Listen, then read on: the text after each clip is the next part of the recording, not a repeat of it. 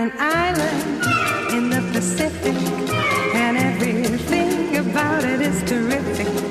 I got the sun to tan me, palms to fan me, and an occasional man.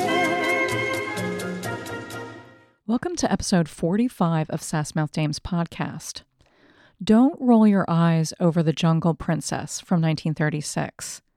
You may object that all those sarong pictures are horribly dated, kind of racist, and not worth the time.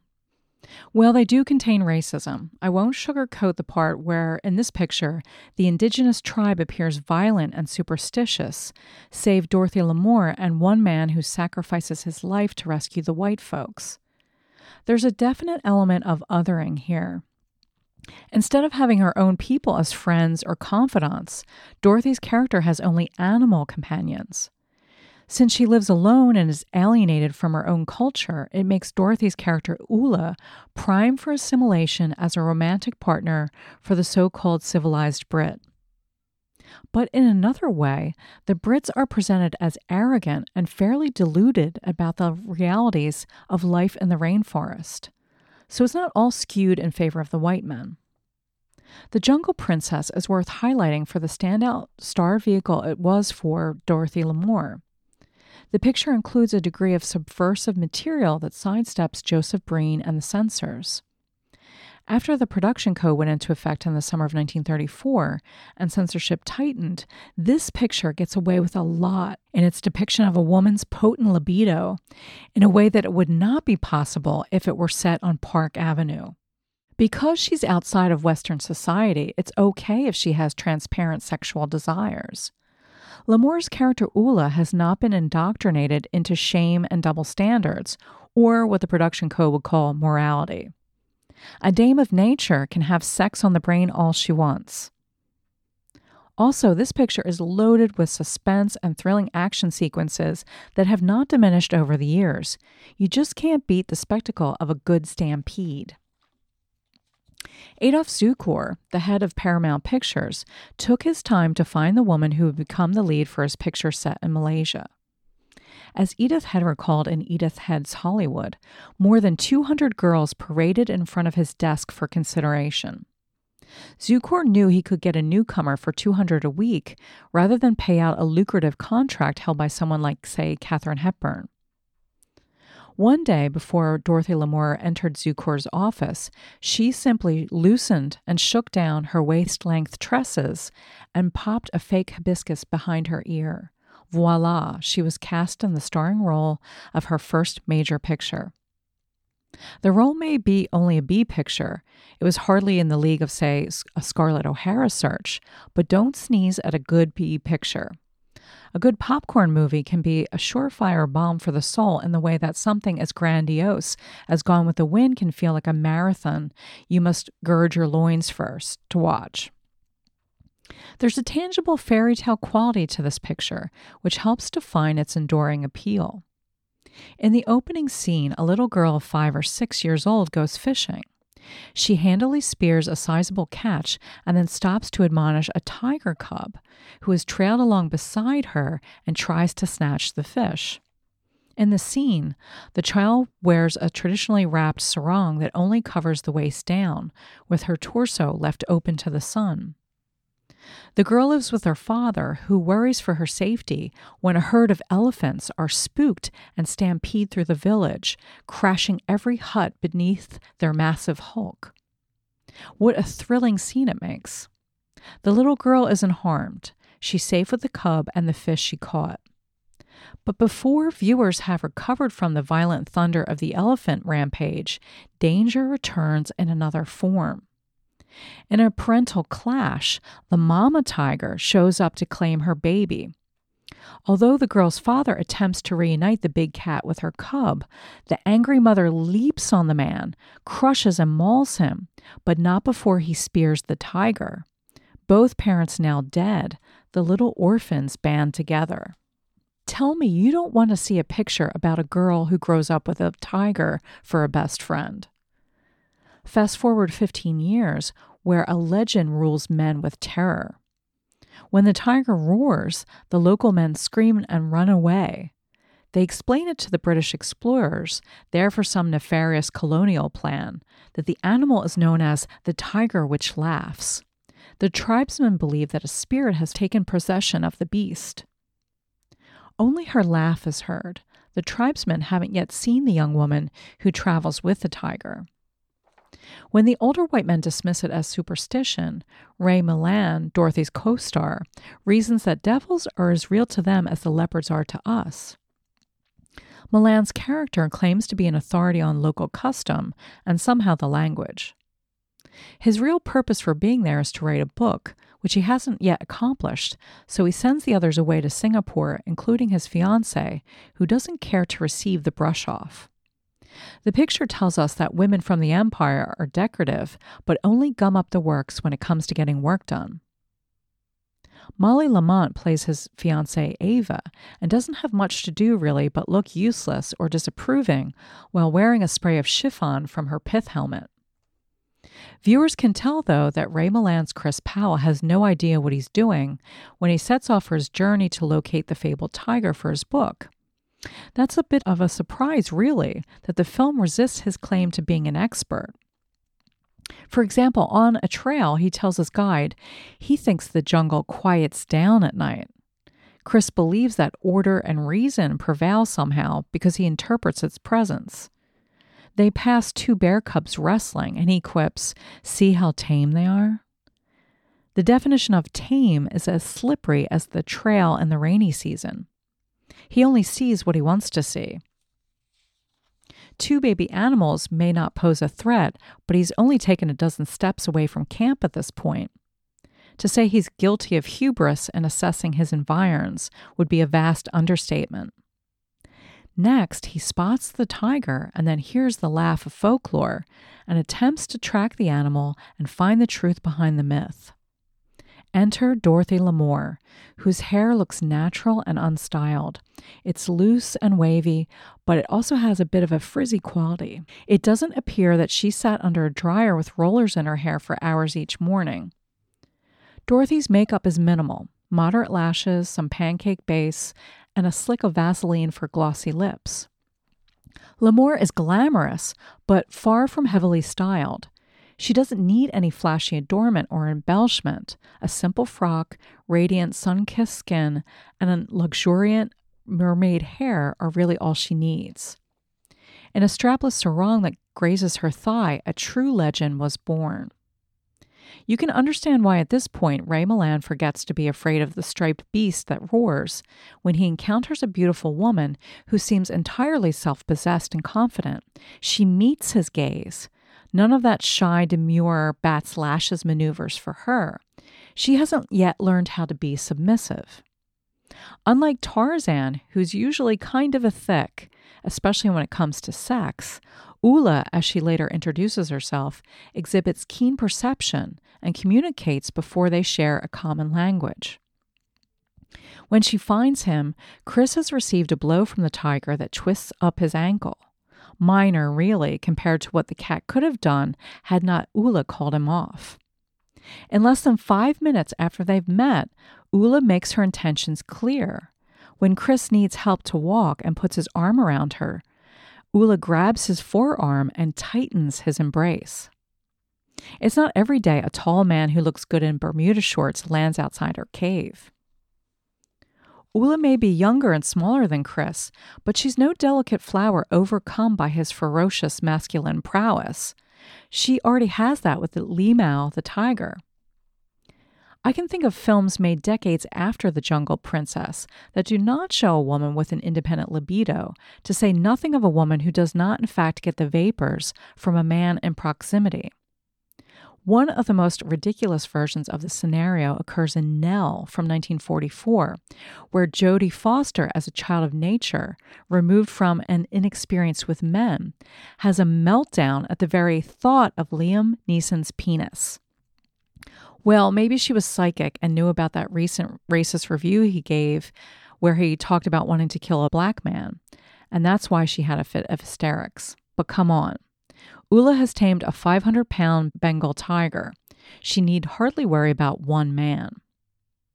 A Woman's Picture from 1936 gives us a much more interesting scenario for women's sexuality than what was on offer in the 1990s. Ula has no reason to be afraid of Chris. She's curious. She wants to get closer.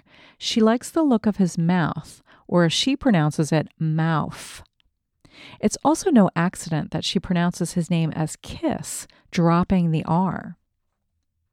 Once she brings him back to recuperate in her cave, he reacts to her advances as though he were the virtue worried maiden.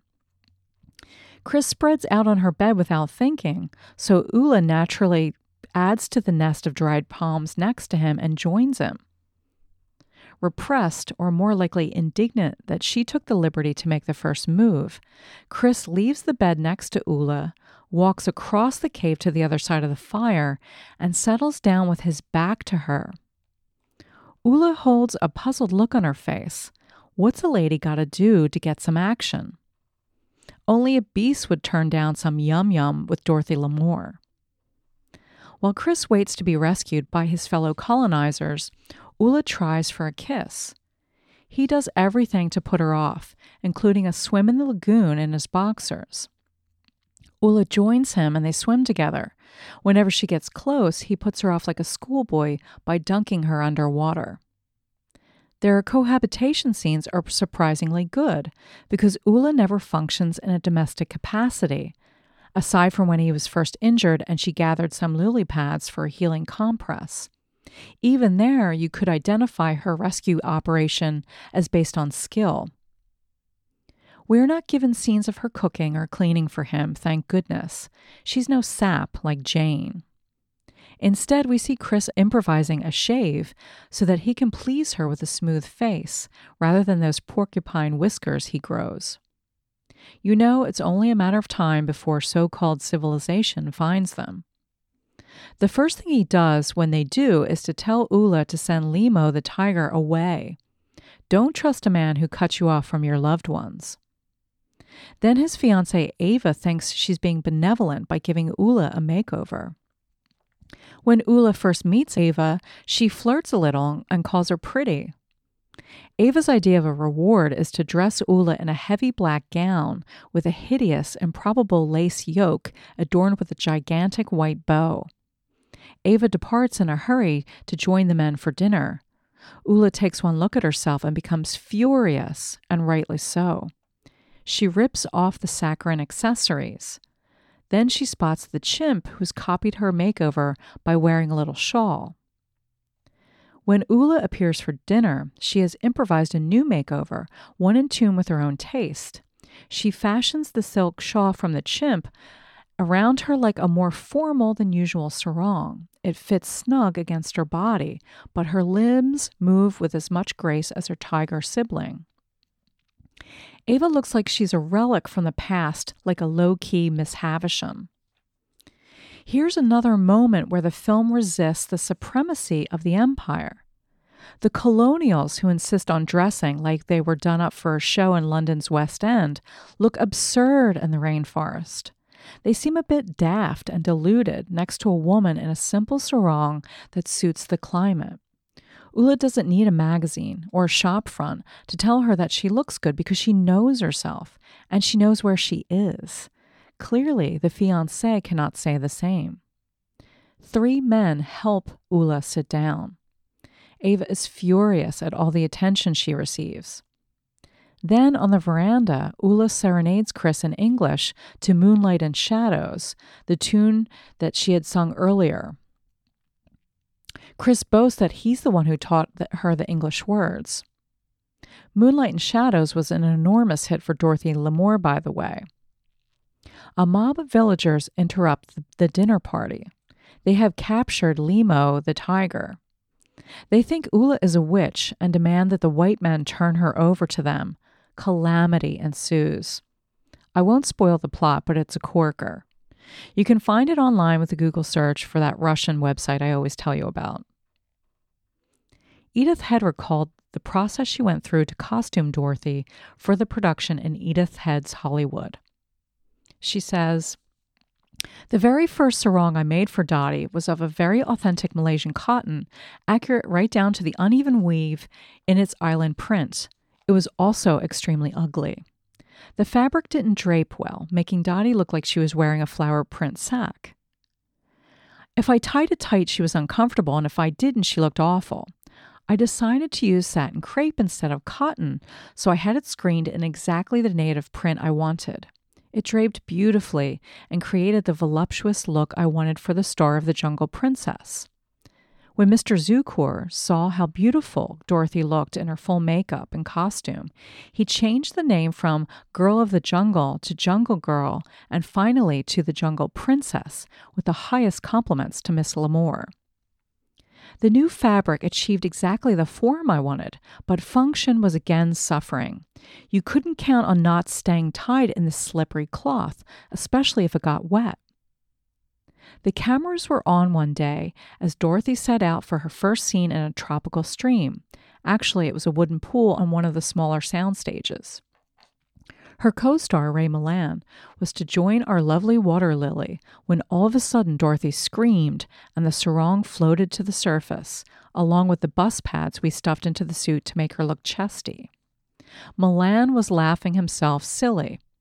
Dorothy grabbed for the cloth, wrapped it around herself as best she could, and we sewed her and the pads into the sarong, forgetting all the authentic sarong wrapping techniques I had learned. From then on, I sewed her into every sarong she wore. Edith Head reported that she received numerous offers to start a line of sarong swimwear, swimwear after the film premiered. Edith's sarongs initiated a massive trend for Dorothy's style. The Jungle Princess sparked the popularity of tiki bars and Polynesian themed nightclubs and restaurants in the U.S. During the Depression, it offered an exotic relief from the economic grind of life in America. Ray Milland dismisses the production in his memoir Wide Eyed in Babylon, first published in 1974, even though it gave him his first starring role in Hollywood. He does credit Dorothy with landing him the role. He wrote that he had tested with her and that afterward, when the producer wanted to hold tests for the leading man, Dorothy intervened and said she thought he was the her co star. She prevailed on the studio bosses, and Milland was cast. One story he shares paints Milland as an outright cad. He even told the story on the Johnny Carson show. I'm sure were you to go all Freudian on him in response, he would deny it and call you the pervert. Milland had issues. To paraphrase, when they were scheduled to film the swim scene, Milland recalled that the sun had not cooperated for most of the day. They couldn't shoot with clouds overhead. So the cast and crew waited. The clock ticked by until suddenly he had to pee, and the sun came out all at once. Willem Thiele, the director, called everyone to attention so he could get the camera rolling. Milland dove in the water. Dorothy joined him. Once he hit the cold water, it was impossible for him to hold it. As they kissed, Milland said, he had the best wee of his life. He enjoyed it so much that he feared it might develop into a perversion. But that's enough from him. This is a man who wrote that the tiger must have been homosexual because it liked him. Now you can roll your eyes. I'll close the episode with an excerpt from Dorothy Lamour's memoir, My Side of the Road, published in 1980.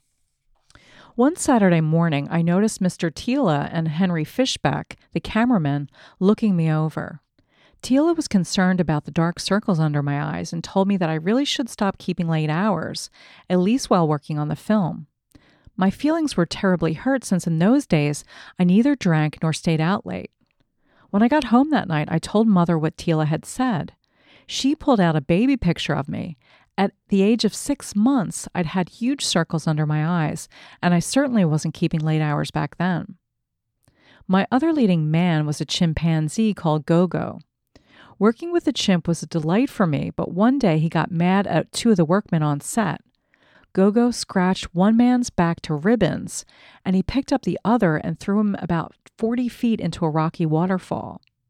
The man was hospitalized, and sometime later he died from the complications. The story was altered by the publicity department and released as Chimp Attacks Lamour on Set of First Film. But fortunately, I had a good working relationship with the chimp and also the leopard and the tiger. In order to make the picture as authentic as possible, they sent us on location, way out in the San Fernando Valley, to a place called Brent's Crags. They put us up in tents to live, uh, one served as a dining room and two others as the ladies' and men's showers. We had to wait in line for the shower, which consisted of a hose hung up on a rack with a spray attachment in place of a nozzle. For my role of Ula, the jungle princess, I had to cover myself from head to toe with grease paint. This body makeup, which was a chore to wash off even under normal circumstances. In our makeshift shower, it was darn near impossible. I soon developed skin poisoning on my face and had to be sent to a specialist highly recommended by my idol, Carole Lombard. More about her later. The dermatologist poked and pulled at my face, leaving a slight scar on my right cheek that's never been noticeable to anybody but me. But his treatment worked. After a weekend's recuperation, I was back on my way to the jungles of San Fernando. Because we couldn't get trucks through the densely overgrown brush, everything, even the heavy cameras and props, had to be carried by hand. We had to march for 45 minutes, and by the time we arrived at the location to start shooting, we felt as though we had already done a day's work. Having none of the conveniences of home led to other problems, too. I had just finished doing one of my numerous swimming sequences and had to rush to get ready for the next scene. My hair was supposed to be dry and lovely, of course, instead of stringy and soaking wet. To wash it properly back in the tent shower would have taken me an hour and a half round trip, so our hairdresser came up with a purportedly bright idea. Telling me to bend over, she poured liquid dry cleaner over my head. But some of it went into my eyes. The pain was so intense, I panicked, screaming and running around blindly.